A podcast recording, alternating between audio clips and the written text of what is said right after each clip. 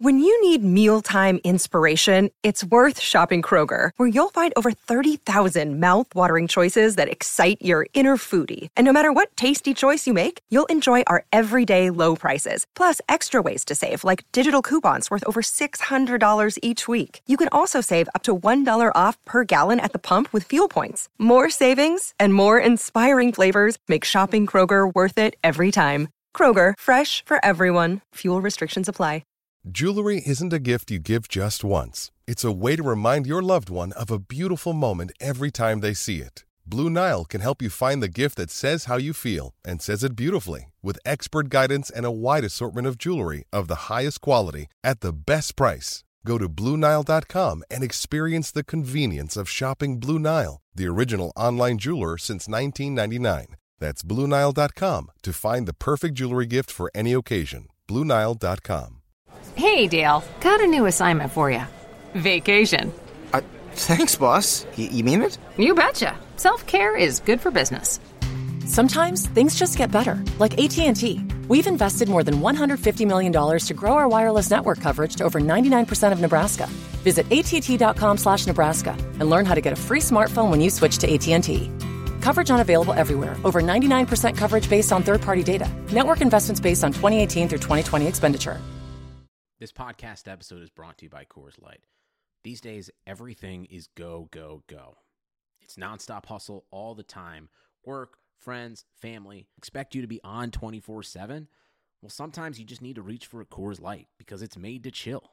Coors Light is cold lagered, cold filtered, and cold packaged. It's as crisp and refreshing as the Colorado Rockies. It is literally made to chill. Coors Light is the one I choose when I need to unwind. So when you want to hit reset, reach for the beer that's made to chill. Get Coors Light in the new look delivered straight to your door with Drizly or Instacart. Celebrate responsibly. Coors Brewing Company, Golden, Colorado. Our homes today are like little cities full of different interneting boroughs, like the entertainment district in the living room or the virtual fitness center in the garage. And Xfinity Internet keeps it all running smoothly with reliable speed to power all your devices at once. You get coverage around town, from the financial district home office to the spa. Xfinity Internet keeps your little city humming with reliable speed and coverage. Now that's simple, easy, awesome. Find great offers and value today from Xfinity. Go online or call 1 800 Xfinity to learn more. Restrictions apply. Geico gets you access to licensed agents 24-7, which means that Geico is always there for you. If only everyone was always there for you. Like your mom, when you fill out really, really important paperwork on the first day of a new job. Name? Check. Birthday? Social security. Is that a thing? Hey, Mom, what is my social security number? Mom? Mom? Mom? Okay, let's guess. Uh, zero zero one seven. Oh, Gemini. Hashtag done. Geico, always there for you with savings and 24-7 access to licensed agents.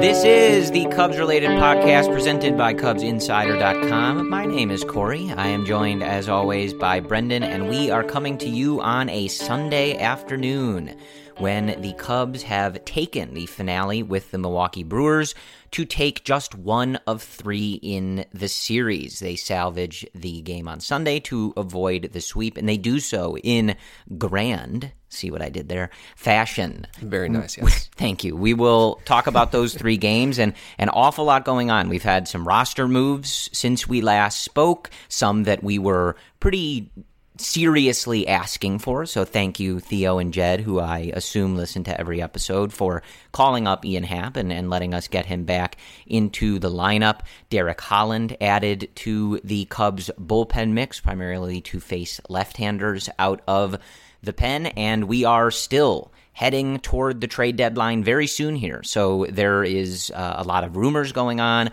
lot of people sitting out, scratched, etc. So you can kind of begin to get all nervous about these names and and things of that sort. So we will talk uh, about all of those things. But Brendan, I, I will bring you in here not a bad game for Kyle Schwarber on Sunday. A lot of his underlying numbers this year have been pretty good. There's been a lot of people people talking about his exit velocity and his expected numbers.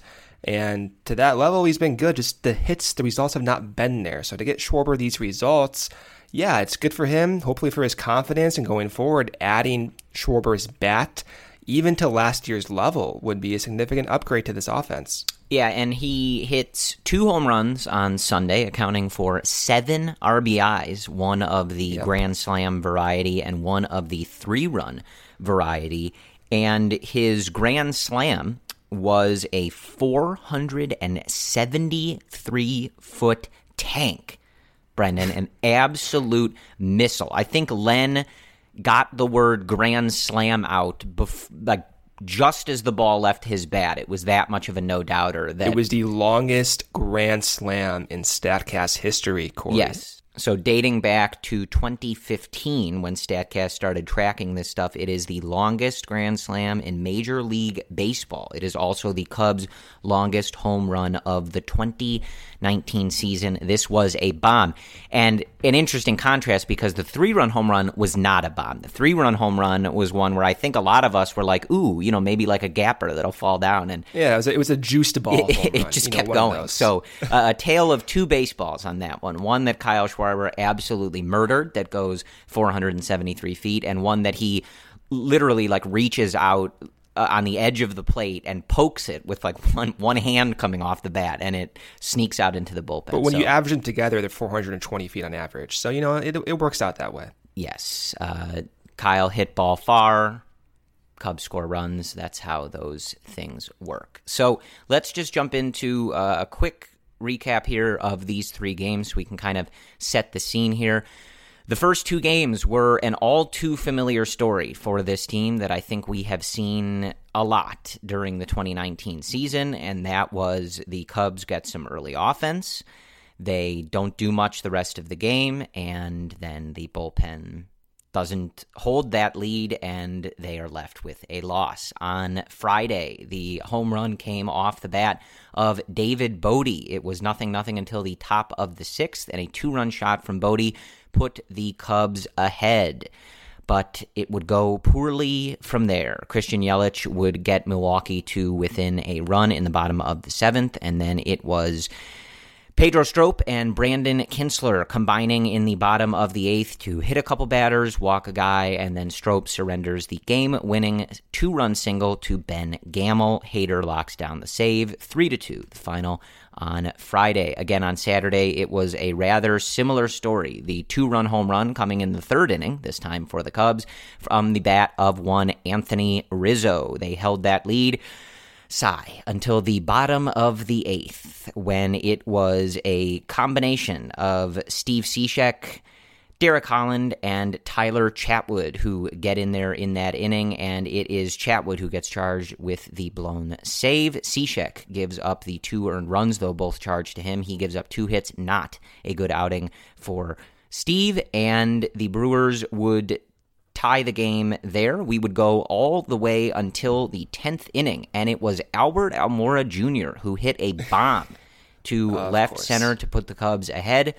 Again, one of those moments where you're thinking, huge moment for this guy. He's had a lot of struggles that we've talked about a lot, but this is a big moment, stepping up here, getting that big hit, and then Craig Kimbrel blew the save. So sorry al but you don't get your you don't get your big moment here. We, we, had to kind of forget about that pretty quickly.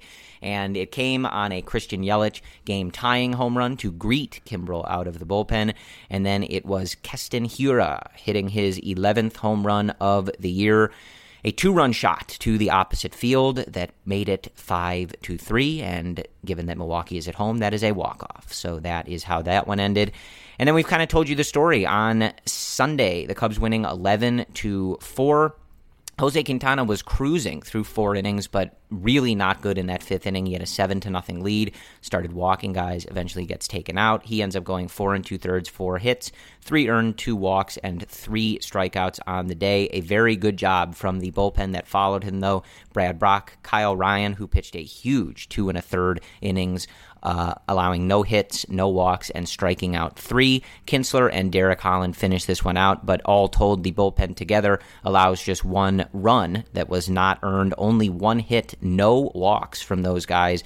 Covering after Quintana left in the fifth, and they strike out six batters. So, as we said, kind of in that finale on in San Francisco, a, a, really good effort from the bullpen here, picking up a starter that didn't go long and, and allowing the Cubs to pick, salvage a win in a series where they had already lost the first two games. The other thing of note, besides Kyle Schwarber in this game on the offensive side, a huge three run homer for Victor Caratini. That made it 10 to 3. It was 7 to 3 at the time. Milwaukee was kind of threatening to put some pressure on the Cubs. And with what we've seen from this bullpen outside of today, you, I think we were all getting a little nervous there when it got to 7 to 3. So a huge play by Caratini to knock that one out and, and really secure the victory here. So that is the tale of this series, Brendan. And I will bring you back in here once again. This is a really similar vibe to that San Francisco series. You have two games that you feel are very winnable, that you kind of let slip away from you late. You'd probably like maybe a little more offense in these games. You'd obviously like your bullpen to be able to hold these leads.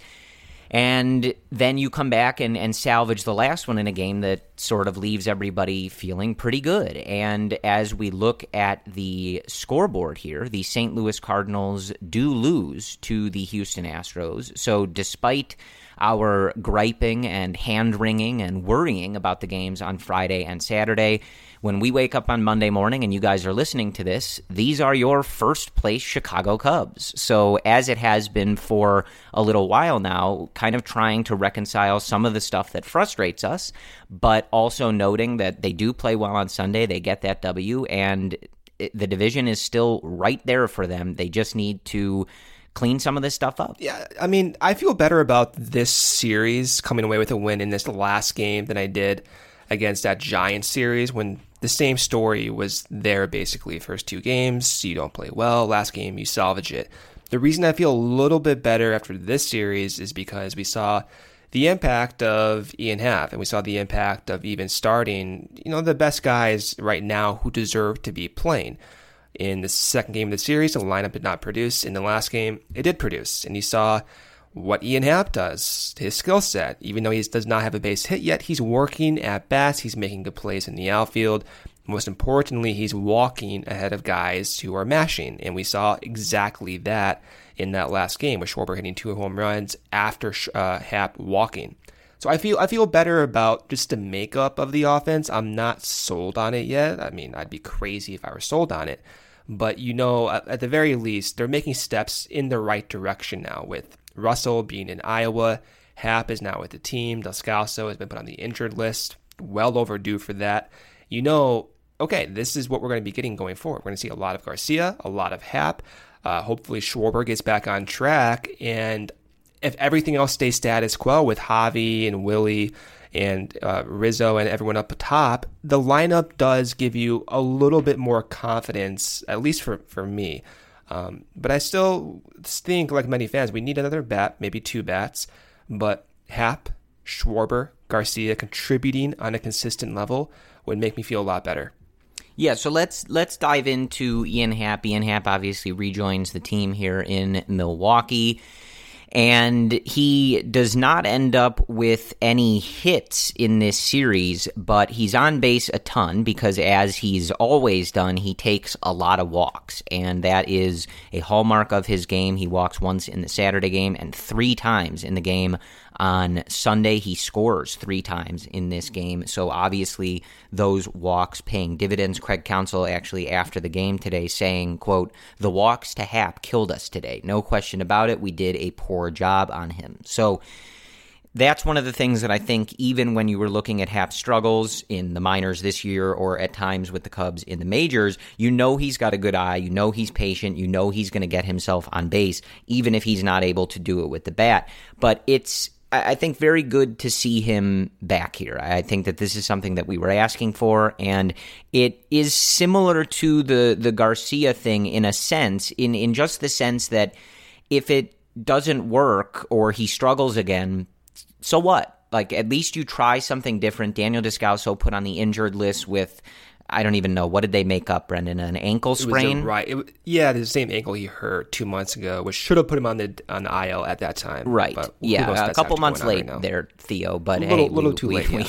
we got there eventually. Uh, I got to be honest with you, I'm thrilled to not have him on the active roster again. But anyway, if if Happ struggles and he kind of reverts back to some of the things that got him sent down in the first place, then at least you tried it. He represents, I think, something that can give you a little more, inject a little something into this offense, and it's it's worth capitalizing on the hot streak that he was on and seeing if he can be that player at the major leagues. So, not exactly the weekend that I think he was hoping for, but I will say he made some nice plays in the outfield, made a nice sliding catch in his first opportunity in that game on Friday. He took some good routes on some deep balls and balls in the alleys when he was playing in center Yeah, and in left. very nice. So I, I I think he looks good. And again, like it's all about what he does at the plate and what he's able to do with the stick. But I think that it's worth giving a shot and worth getting him into the lineup. And I, I also think you you know you are pleased by Almora coming into some of these spots and performing well. That was a huge home run that he hit on Saturday. Yeah, and it's a him. shame that it is not a, a game winner and something that we're able to really kind of like applaud him for and let him have that moment. But I, I think that it sort of just illustrates a, a lot of the discussion that we've had on here that he can be successful in smaller roles and and I think I I don't I don't know where where you stand exactly now Brendan but I, I'm comfortable with that at times and it's good to see him capitalizing on those opportunities. It's just a question of when some of these guys get overextended into roles that they don't necessarily belong in or, or can't reasonably be asked to perform in. So it's all to say I'm glad that Ian Happ is here and I'm glad that the Cubs are trying to catch that lightning in a bottle here at the major league level because I think it could be an important one for them and, and really inform how we go about these next few days heading into the trade deadline. It just doesn't feel like summer without an ice cold Coca Cola in your hand. Stop by your local convenience store today and grab a 20 ounce bottle of Coca Cola or Coca Cola Zero Sugar. Or pick up even more delicious refreshment with a 20 ounce bottle of Diet Coke, Sprite, or Fanta. So, no matter how you soak in that summer sun, at home or on the go, grab an ice cold Coca Cola today and enjoy. Little did I know that when I joined Kaiser Permanente that it would be on my top 10 list for what has made this year great. I can see my physician, I can be referred to the lab, I can then be referred to the pharmacy, all in the same building. You, you've got it all. I mean, it's, it's quality of care, it's compassion of care, it's convenience of care. It's true. Every medical case is unique. Kaiser Foundation Health Plan of the Mid Atlantic States, 2101 East Jefferson Street, Rockville, Maryland, 20852.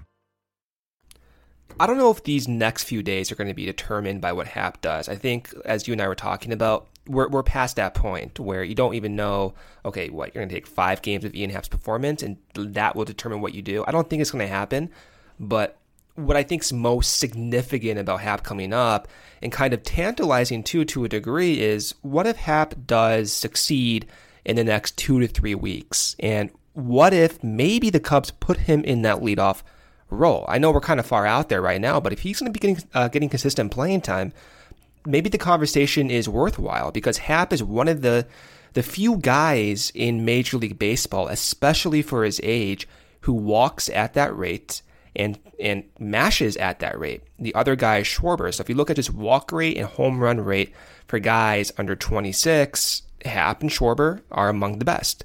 And we know, I mean, we saw what Happ did in those last few games where he's walking a lot, he's getting on base for for his guys, and he is a threat at times on the base pass because of that speed. So in a vacuum and in a perfect world, if Happ is going to be playing consistently, I would not mind him leading off. I just at this point, you don't want to do that to a guy who just got called back up. Pressure's back on after a demotion. You want to get him going first. But I will say, if, if two, three weeks pass by and we're still testing the waters with a leadoff guy with Robel Garcia, maybe Schwarber gets more chances there, maybe Heyward goes back up. If we're going to be testing the waters here, throw Happ into that mix because if he's going to walk at a 15% clip like he's been doing, um, okay, let's let's give it a go here. Right. Yeah, absolutely. If he can walk at this rate, like you hope that he can catch a hot streak here with the bat, but if it's a simple game of getting on base, Ian Happ has always been very successful at that. So I, I think it it is a decent option, though.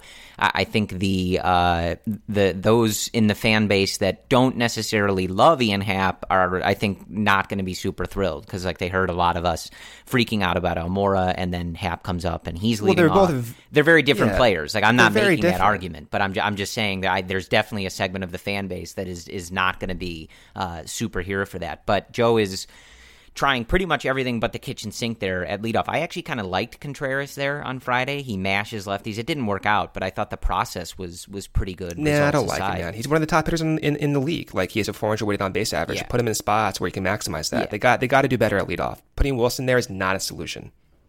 That's that's fair. Yeah, obviously you want a, a more long term solution, and you want Willson in the middle of the order. I just didn't hate it for one night, but yeah, I'm not looking for that long term. But so, Brendan, I, I just want to ask like a general question because this was a weird series, and I think like we're all all over the place with our emotions and how we were kind of like perceiving this series because I think we all certainly hoped that they would go in on the road against Milwaukee and and this would kind of be the start of them ascending to the top of this NL Central, building a cushion and capitalizing on uh, you know that that Giant series at times aside w- has been a good start to this second half for this team, and I think in general a, a cleaner brand of baseball than we saw in that first half. But Yeah. what is your what is your general feeling right now? We have this off day on Monday, headed to St. Louis, where the, we'll we'll start this series tied for first place with the Cardinals the the games on Friday and Saturday extremely frustrating, right? I, I think that there's a, a, a ton of areas that you could toss the blame.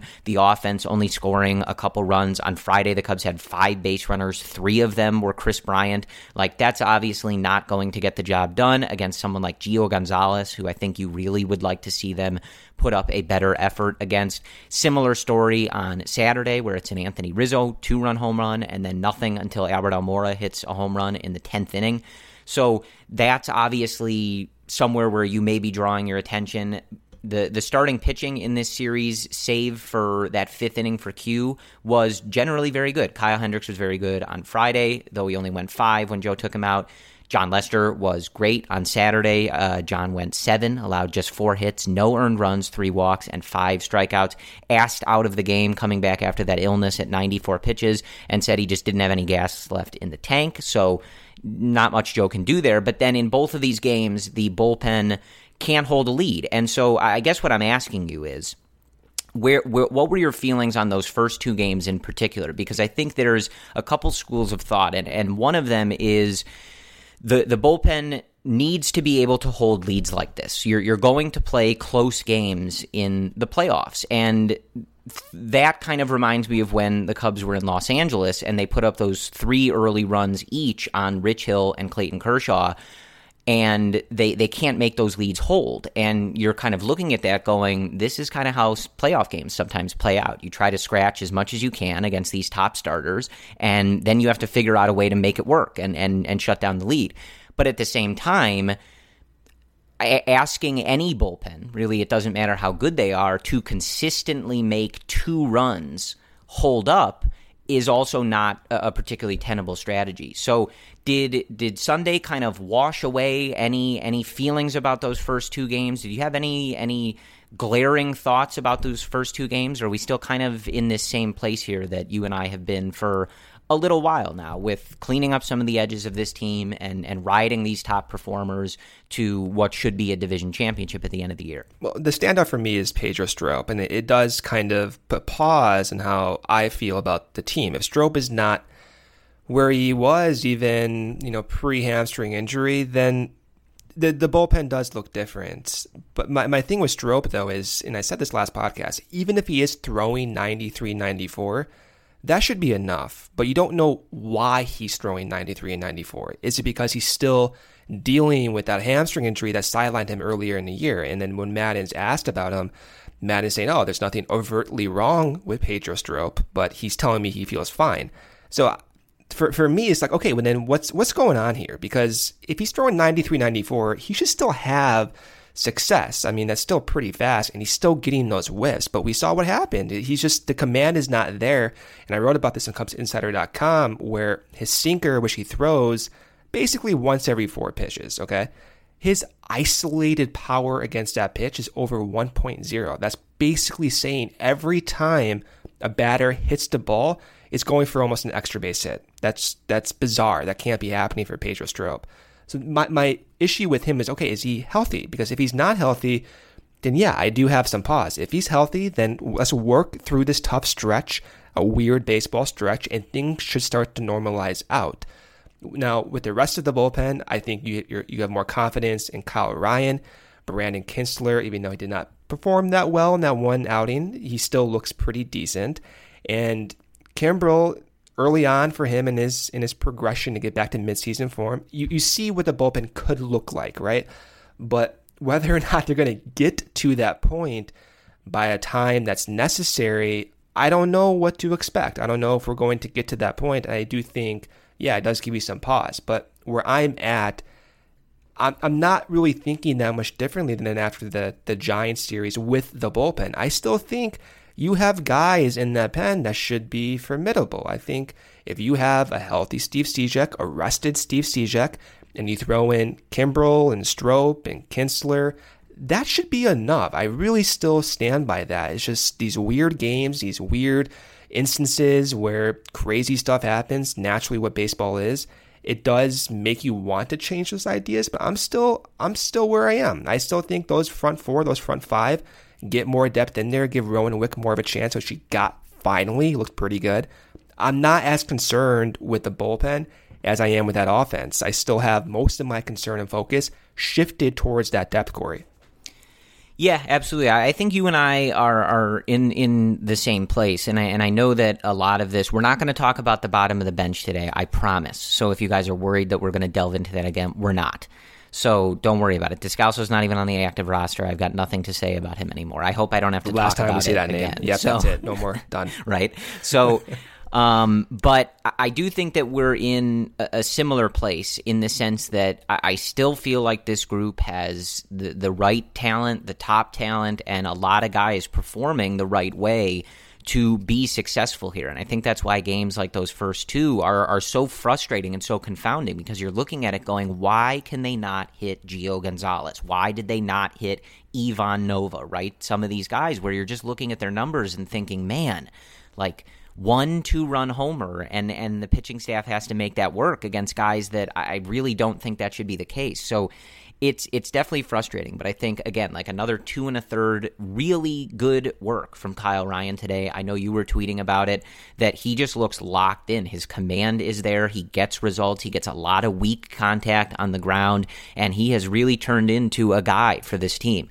Kintzler with some some struggles on Friday, but he has been really good for this team leaving Sunday, he had another good outing, a 2.45 ERA. So he's been really good for this team. So I I think that the group is there. I'm with you though. Like we, we got to figure out what's going on with Strop. Is, is, there something underlying that we're not seeing? Is he just starting to regress as his career goes on and he's you know been throwing a lot of bullets for for several years? I don't know, but it's it's obviously frustrating to see him continue to not look right and continue to be used in spots that you don't want someone who doesn't look right in. So, and also, I, I, I covered my microphone, but I did laugh out loud when you said a rested Steve Cishek. Like, yeah, sure. uh, I don't think that's I was very happen. careful when I said that. yeah, I, I, don't think that's going to happen. He throws 26 pitches on Friday guy. night. He gets right back in there on Saturday. So, I'm pretty sure Steve is, is just going to have to have that rubber band arm because he's going to be out there a lot. But, it, it is the offense. And, you know, you look at Sunday's game, and, and it's, you know, kind of another one where you're able to look at the box score and it, it, raises some eyebrows at times, right? You look at the top of this order with Garcia, Contreras in the two hole on Sunday, Bryant, and Rizzo, and they have one hit between them in the what is this 19 at bats between those top four yeah, hitters. after that, that's basically no walks, just one Robel Garcia hit in this game, and it came later in the game. So now, obviously, I keep saying that these top guys are performing at a level that the Cubs should be really good and, and be better. But when you look at the whole of the weekend, right? Like on Friday, your offense was a David Bote two run home run. On Saturday, your offense was homers from Anthony Rizzo and Albert Almora, separated by seven innings of, of zeros. And then on Sunday, you've got the top of the order just sort of doing nothing, and Kyle Schwarber quite literally scoring a touchdown on his own with the RBIs. So, I, I, am with you. I think it's still about adding those bats and just getting consistency. I think bringing Ian Happ up here, Descalso and Russell being down, I, I think that that's a, very good place to start. But I, I still think it's going to be about adding a, a, bat in these coming days. I, think that we can get on Joe for his bullpen management. I didn't like a lot of it this weekend. I thought he made some mistakes. Obviously, knowing after the game on Saturday that Jon Lester had told him that he was done made me a lot less angry. I had a whole rant prepared, Brendan, for taking Jon Lester out at 94 was, pitches. I was worried, actually, when he was cruising, but not Joe's decision, really. If the starter says he's done, he's done, especially if Jon Lester says it. I know it was uh, Sahadev Sharma from The Athletic who tweeted out that Lester had, had said that and, and had requested to come out. And he responded to some people in his mentions asking if Lester was covering for Joe by saying that. And Sahadev was just like, You clearly do not know Jon Lester. Like, Jon Lester is the last person that would be covering for the manager. He'd be the first person saying, Joe's crazy. I could have gone 150 right. pitches. Like, don't ever take yeah. me out of the game. So if he asked out, he asked out, right?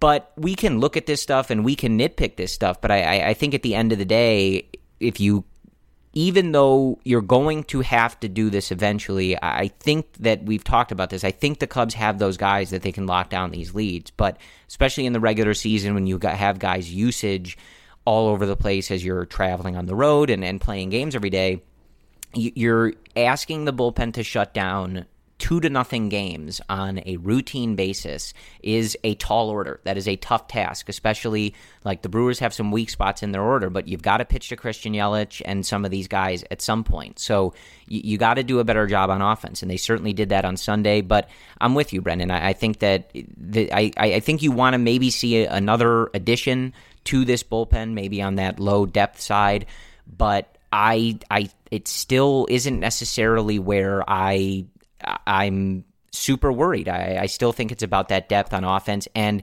making moves that allow, again, like Almora to play in more situations that he's suited for and not asking him to cover ground that maybe you don't want him covering. And that's the same with guys like Garcia and Happ. Like, I think that those guys can be really successful if you're able to deploy them how you'd like to be and where it's mm-hmm. advantageous mm-hmm. for them, rather than looking at Ian Happ and saying, "Okay, dude, you got to save the season. Like, hope you're good because you're playing every right. day, and maybe you're going to lead off. And if you're not good, well, then whoops."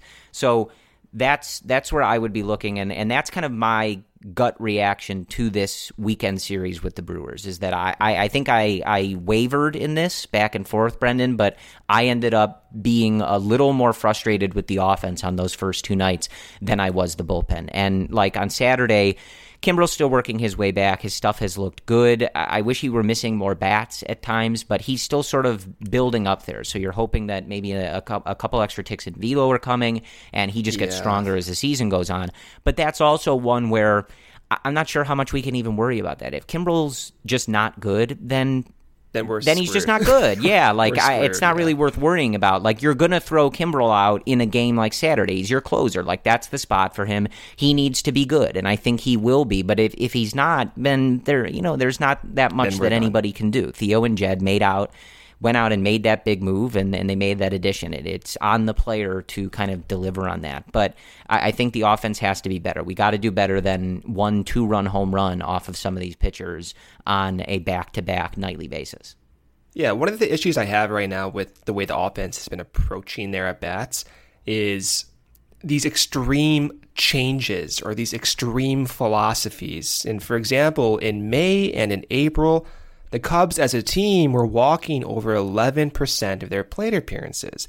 Really good. Was actually the top two in Major League Baseball. But in June and July, they're walking at an 8% clip, Corey. That's very weird for me to reconcile. I have no idea why all of a sudden they're not walking that much. And I was talking to you off the air about this. I'm like, are the Cubs just swinging at pitches further in their at bats or like you know within the first two pitches. I feel like I, I think they they are. I have to look at the data for this, but to be walking that much less all of a sudden within one month without major personnel changes, that's that's weird to me, Corey. And we saw what happened when Schwarber went to the leadoff spot, where he was walking at a high rate, goes to leadoff, and all of a sudden he walks from 15% of the time down to 6% of the time. Why why is that happening? What prompted Schwarber to change that? And at times we do see the Cubs tend to get out of their zone with runners in scoring position or runners on base, or even trying to get in front of pitchers and kind of ambush them unsuccessfully. And even in that last win of the series today against Zach Davies, they still did that. They still jumped out in front. For example, Schwarber's grand slam, right? Was it the first pitch or the second pitch, whatever it was? They jumped out in front, and I, I, I don't, I don't like the the extreme shifts where all of a sudden you do something that's been working but not necessarily giving you the results, but the process is good. But because the results are not there, they change things up. And I, I don't like seeing that.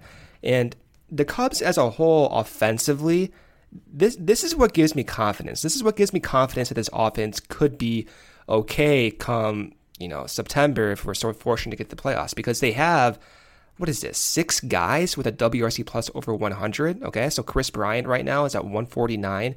Again, all this being 100 league average. Javi Baez after today is 117. Uh, we have Rizzo at 140, having one of his best years. We have Contreras again having one of his best years at 140 as well. Heyward's rebounded at 140, and now Schwarber's over 103. He's, he's at 103 right now. So you have you have guys in this lineup. You have six guys who are better than league average in certain situations. Is finding the other two guys, finding the other mix and match type guys to round out the roster. And with Happ and his walk rate and his ability to mash, at the very least, you want him to get to, to numbers around Schwarber right now, where you're at league average, you're approaching league average essentially. And I think the Cubs have potential to do that, even with Robel Garcia, despite the strikeouts. He could be that guy. So the the offense, I think at times that gives me that gives me confidence. But it's wondering, okay, can Happ do that? Can Schwarber do that consistently? Javi Baez has been struggling. His his WOBA is at 350 right now. That's not in the same tier as he was for the majority of the season. Can these guys stay the pace? Can Willson stay the pace at the same time, having guys under in the order five, six, seven, eight, now rebound and get better as the season progresses? So there's two ways to look at this, but I think having six guys who are better than the league average does give you confidence. Now it's asking, okay, can Ian Happ step up? Can Garcia step up? Can other guys step up and round out that order? You you don't you don't know. Um, but the main thing that always irritates me, Corey, is these extreme changes. I don't get it. I don't get it with runners in scoring position. I don't get it with even July and June trying to ambush pitchers. I, I don't know. Am I going crazy there? Do you notice that as well? That they're trying to like get out in front and change their approach at times like that? It certainly does seem that way without digging into it. And I, I think that that's part of where you look at some of these games where they're not hitting some of these pitchers and you just get kind of frustrated with it. You just feel like they're not like working a guy yeah. like Gio Gonzalez on Friday the way that they should be. They're not working a guy like Ivan Nova back in those games like they should be.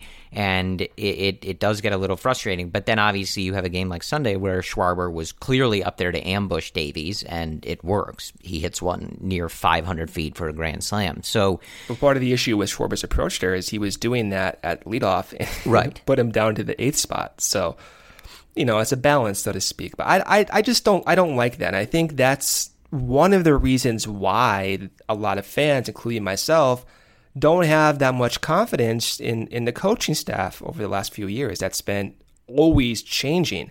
Is they're trying to find answers. They try to find answers with Chili Davis, of course.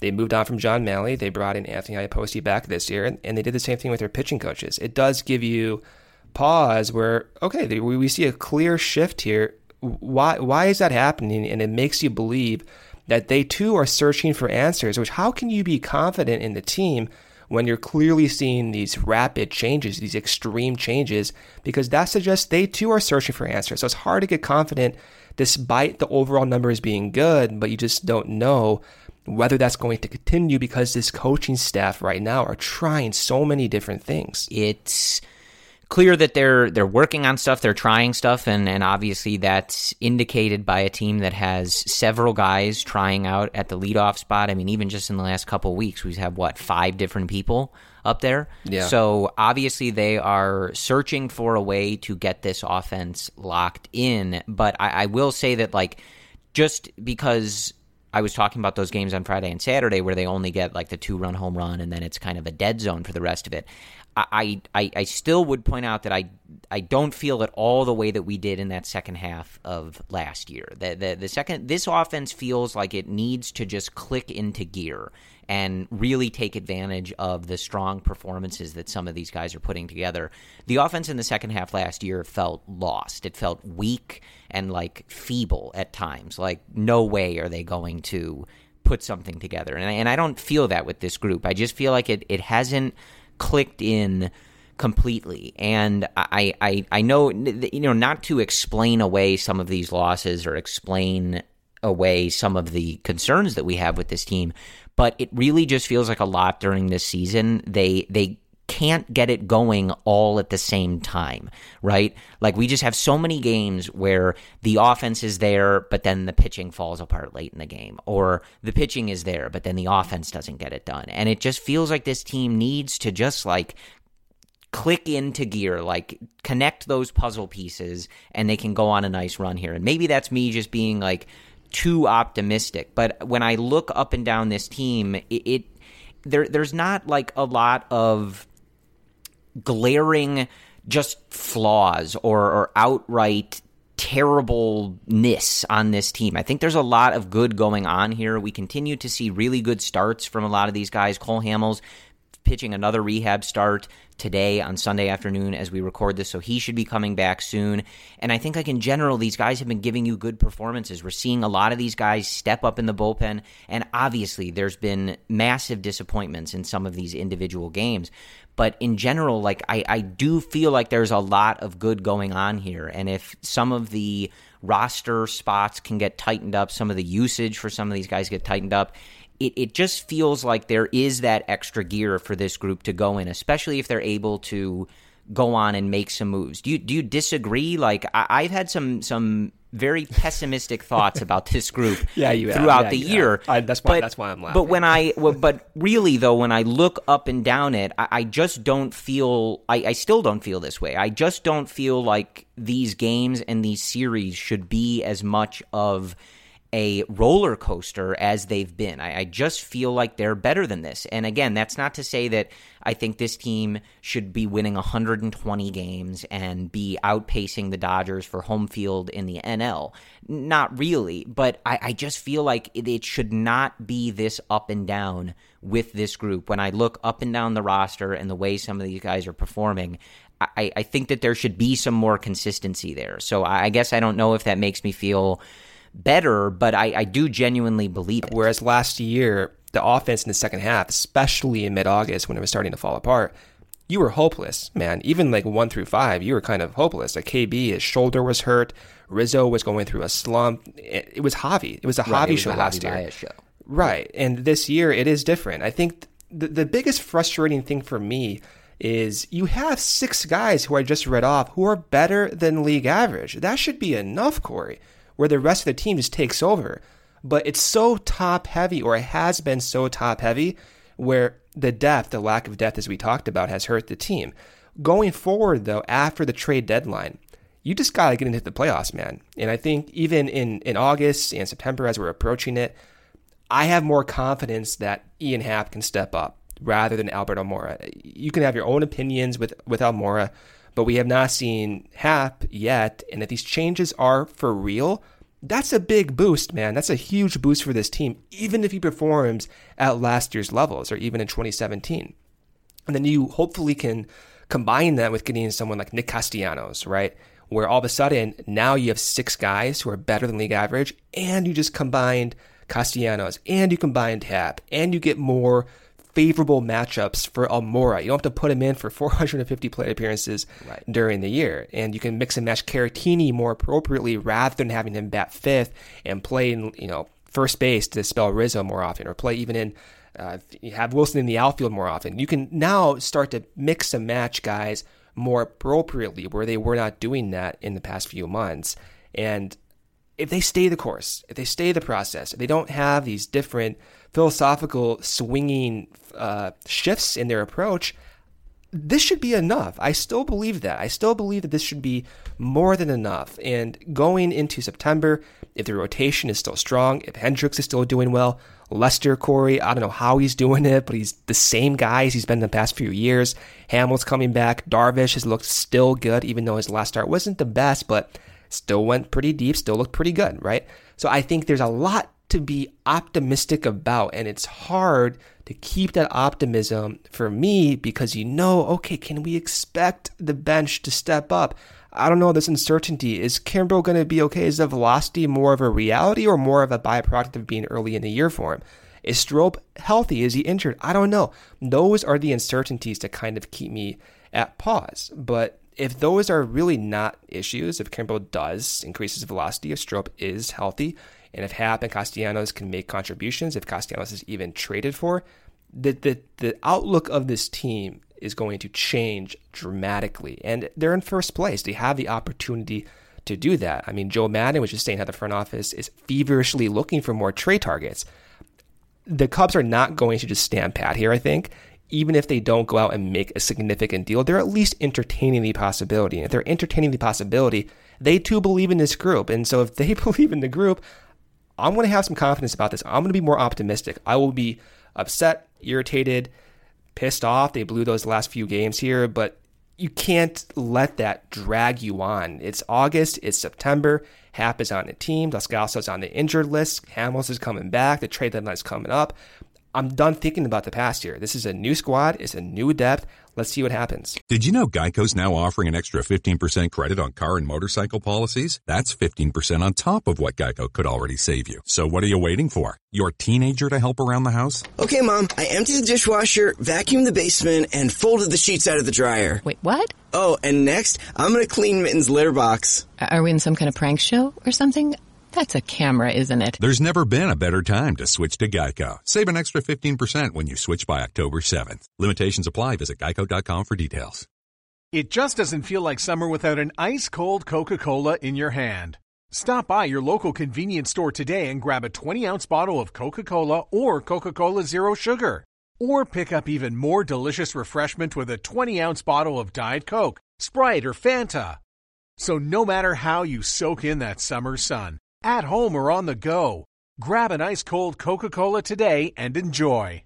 Right, and I think that that's kind of important. You, got to always kind of keep stock of where you are, and I I think that we we all would prefer that seasons in a competitive window go like 2016, right, where they are just out of the gate one of the best teams in the league, pole to pole. There's no question about how good this team is, where the right. changes need to be made, and what this team is capable of doing. And sometimes that's just not how it goes. And if this team was 10 games behind the Cardinals, this would be a different discussion. And it would be a discussion about how do we proceed toward the future, etc. But when you are in first place, you you still have eh, you're in a period where you have all these guys under contract. You you have the ability to win with them. You kind of have to take that as your landscape and go with it. And I think that you can look at this organization and want to make some changes as we go as we go towards the future. You can look at some of these prospects and and want to improve in in areas like that. And uh, th- this is not just a 2019 thing, but I think when you're in a competitive window, you have to be able to say, look. We're tied for first place as we get near the end of July and the beginning of August this is a winnable season and you have to capitalize. You have to figure out a way to capitalize it. And that definitely doesn't mean pushing all your chips in and going crazy with trading guys and things like that. Doesn't necessarily mean that. But it, it's kind of what you were just saying there, Brendan, where you have to find a way to say, okay, yes, like those games on Friday and Saturday sucked. Like way too often in the 2019 season, this team has found a way to lose, which is obviously in contrast to what we saw in 2016, which was a team that had that vibe of they will find a way to win. They will find a way to protect this lead. They will find a way to come back from an early deficit. They will find a way. But here's the thing about baseball, right? And this is another thing you were just alluding to, Brendan. There's always time to change that in a season. And as as crippling of, de- of, defeats as as Friday and Saturday were, just truly snatching defeat from the jaws of victory. you have the ability to turn that around. As you head to St. Louis here and then ultimately get back to Wrigley Field for another homestand, you have the ability to flip the script and and start playing like a team that does find ways to win rather than finding those ways to lose. And I think that's why those games are so frustrating. Like you have Cishek giving up homers to let the Brewers back in some of these games. You got Kimbrel blowing blowing a save, and like those are the things where you look at and go, like, guys, these guys are better than this. Like they are just picking the, the worst spots to have some of these performances, and it just seems to happen on on a routine basis in in stretches for this team. But there there's always time to flip that, and and I think what we're getting at is that the Cubs for the most part, have the players to do it. You're you're not asking like crazy things of certain players. Like Cole Hamels has been really good for this team. All you're asking when he gets back is he continues pitching like that. He doesn't have to be as good, but just keep pitching the way that he has since he's come over. Jon Lester has been very good for his whole career. You're just asking him to keep doing that. Just asking Yu Darvish to live up anywhere near his potential, right? Like you're not asking crazy things of a bunch of players who aren't necessarily capable of it. So I I think it's right there, and and you have to find a way to remember like first place is currently in our possession and you just have to say we got two months left. We can make some changes to this roster and kick it into gear. And like you said, Brendan, it, it doesn't really matter what this team was doing for the first couple months. It doesn't matter what they did this weekend. What matters is what they do going forward. And you just have to find a way to maximize the talent that you have, clean up some of the edges, and get ready to do just that. And I, I, I, do understand the frustration, and I share in that frustration when they have series like this because I think a lot of these issues, you know, we're talking about position player depth, we're talking about the bullpen not performing. Where did you hear these conversations before, right? On this podcast and many others in November and December, right? So I understand the frustration when you're thinking, like, okay, but like, this is kind of what we all feared as soon as last season ended that that these couple spots were going to be the reason the Cubs lost a handful of games and that's what's happened. But again you've got a few days till the trade deadline. Eventually rosters uh, expand. You've got to put a group together and go take care of first place because this division is nobody else in this division seems intent on preventing you from doing that. So you just got to figure out a way to go out and do it yeah, and we'll we'll dissect the season when it's over, but right. it's it's not over yet. We, we we've talked exhaustively about the depth. So again, we know that cost this team wins. We we know it. It's but that's it's done. That that was April, that was May, that was June, that was July. Now we're in August, and the depth has been addressed a little bit, and it will be addressed in the next three days. But let's uh, preview this upcoming series against Brendan, Saint- can I ask one question yeah. before we move on? And I'll re-ask this after we finish with the Cardinals during the week. But I did just want to check back in on my question from earlier of the year where do you dislike this current group of Milwaukee Brewers or the St. Louis Cardinals uh, more?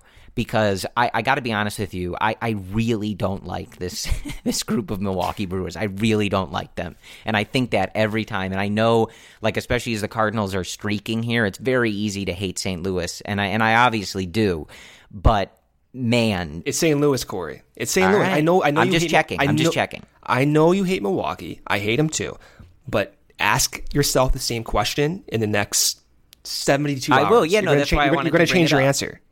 Yeah, Yeah. i will ask you that next I wanted podcast. to see if our, our opinions might change, etc. But yeah, I, the, there's just something about this Brewers team that I just absolutely cannot stand, Okay. and I would be remiss. It, it it sort of goes to this, but that gif of Lester getting Ryan Braun to fall over, swinging through that pitch on It was art. Saturday, so beautiful. I mean, was that not? Is that not Yeah. the most beautiful sight that we can see. There's just something so perfect uh, about that. Jon Lester throwing a pitch that he that Ryan Braun whiffs through and falls down. That's just so beautiful. That's when baseball's at its purest form, Brendan. It is, it is. But here's the thing, though, Corey. Jose Martinez, Kolten Wong, Yadier Molina. You'll see those guys mm. in the next day. Okay, your your opinion will change. Trust me. But let's let's preview this upcoming series. So we have an off day on Monday when you're listening to this, and the Cubs will travel to St. Louis.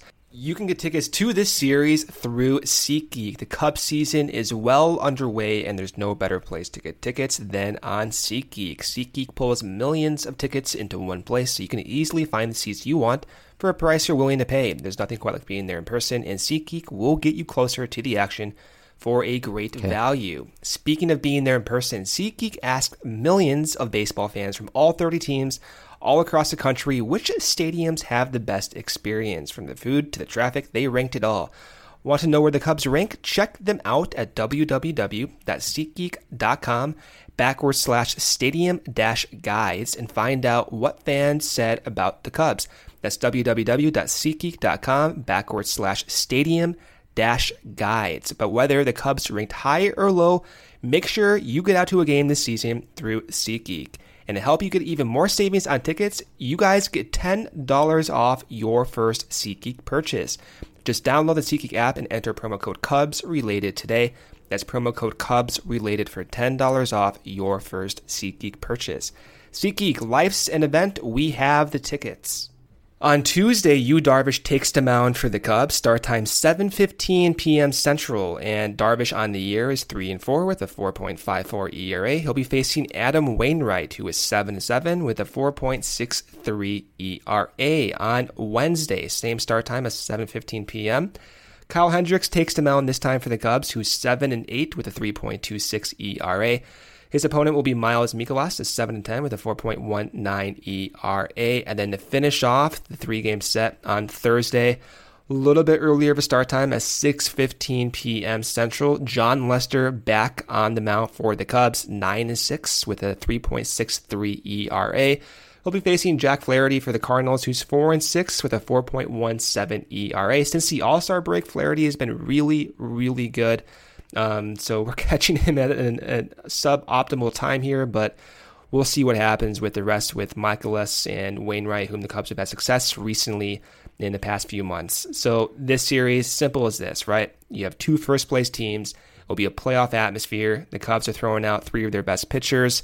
It's just time to do business, man. It's simple as that. I think the Cubs, if I had to guess, will be shuttling out the same types of lineups with Happ getting consistent playing time and that's kind of what I want. I just want some consistency, some consistent approaches. The Cubs take advantage of their opportunities. The bullpen, of course, settle down. And if they play their best brand of baseball, they're very difficult to beat. And they're the best team in the division when they are playing at their best, Corey.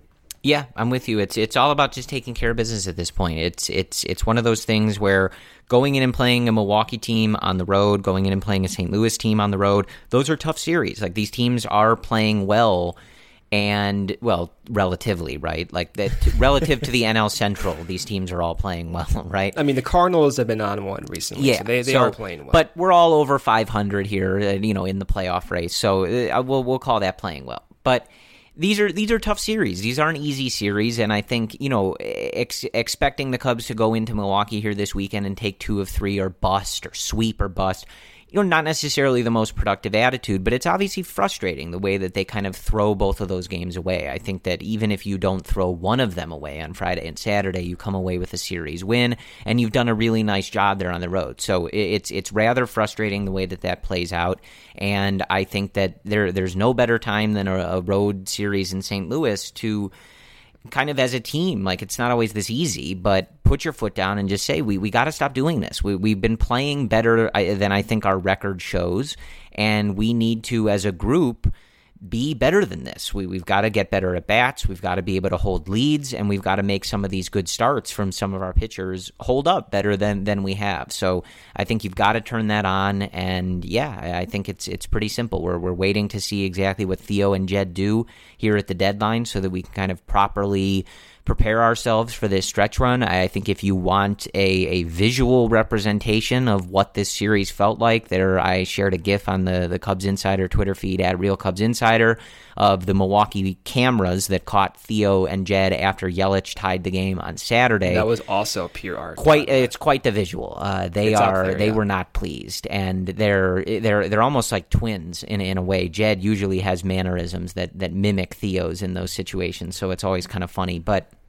you know, you kind of get the idea of how everybody feels when they lose games like that. Like nobody's happy about it, and I think everybody thinks they should be better than that happening so frequently. So it's it, it's going to be an interesting few days here. I will say that we are liable to talk to you more than just after this Cardinal series. If something big goes down, we'll get on and do it. I, I would say if the Cubs do some stuff at the deadline, we'll we'll we'll get on and talk with you guys uh, depending on what it is. But I, I would imagine that even if it's a smaller move, it's probably at least somewhat significant. So perhaps we'll get on and, and do just another one of those 20, 30 minute episodes and, and do a quick reaction and breakdown of it.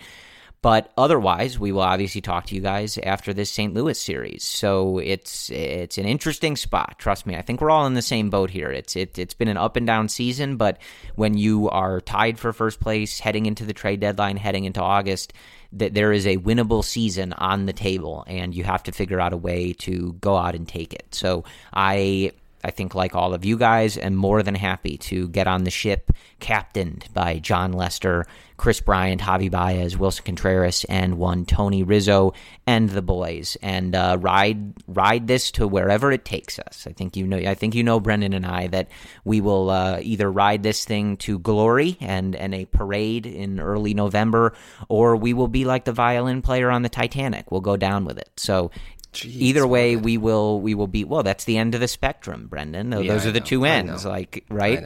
So Yeah. that is, I think, all we have for you. Like I said, we'll we'll keep an eye on things as it relates to the trade deadline, and we will be there with you if there is stuff to break down. And otherwise, if not a lot of excitement happens, we will talk to you guys after the Cubs finish up, hopefully a series win to secure sole possession of first place here in St. Louis. As always, we thank you guys for listening and tuning in, and we will talk to you soon. Go Cubs.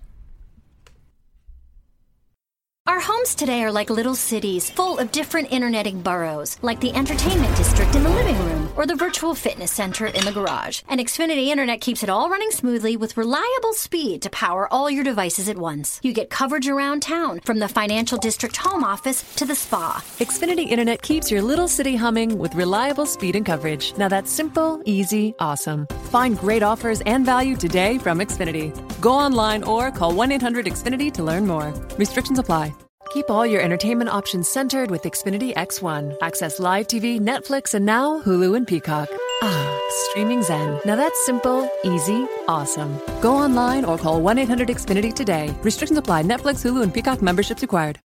Hello, this is your apartment. I need some favors from you. Your cat keeps rubbing against the kitchen island, and I can't return the favor.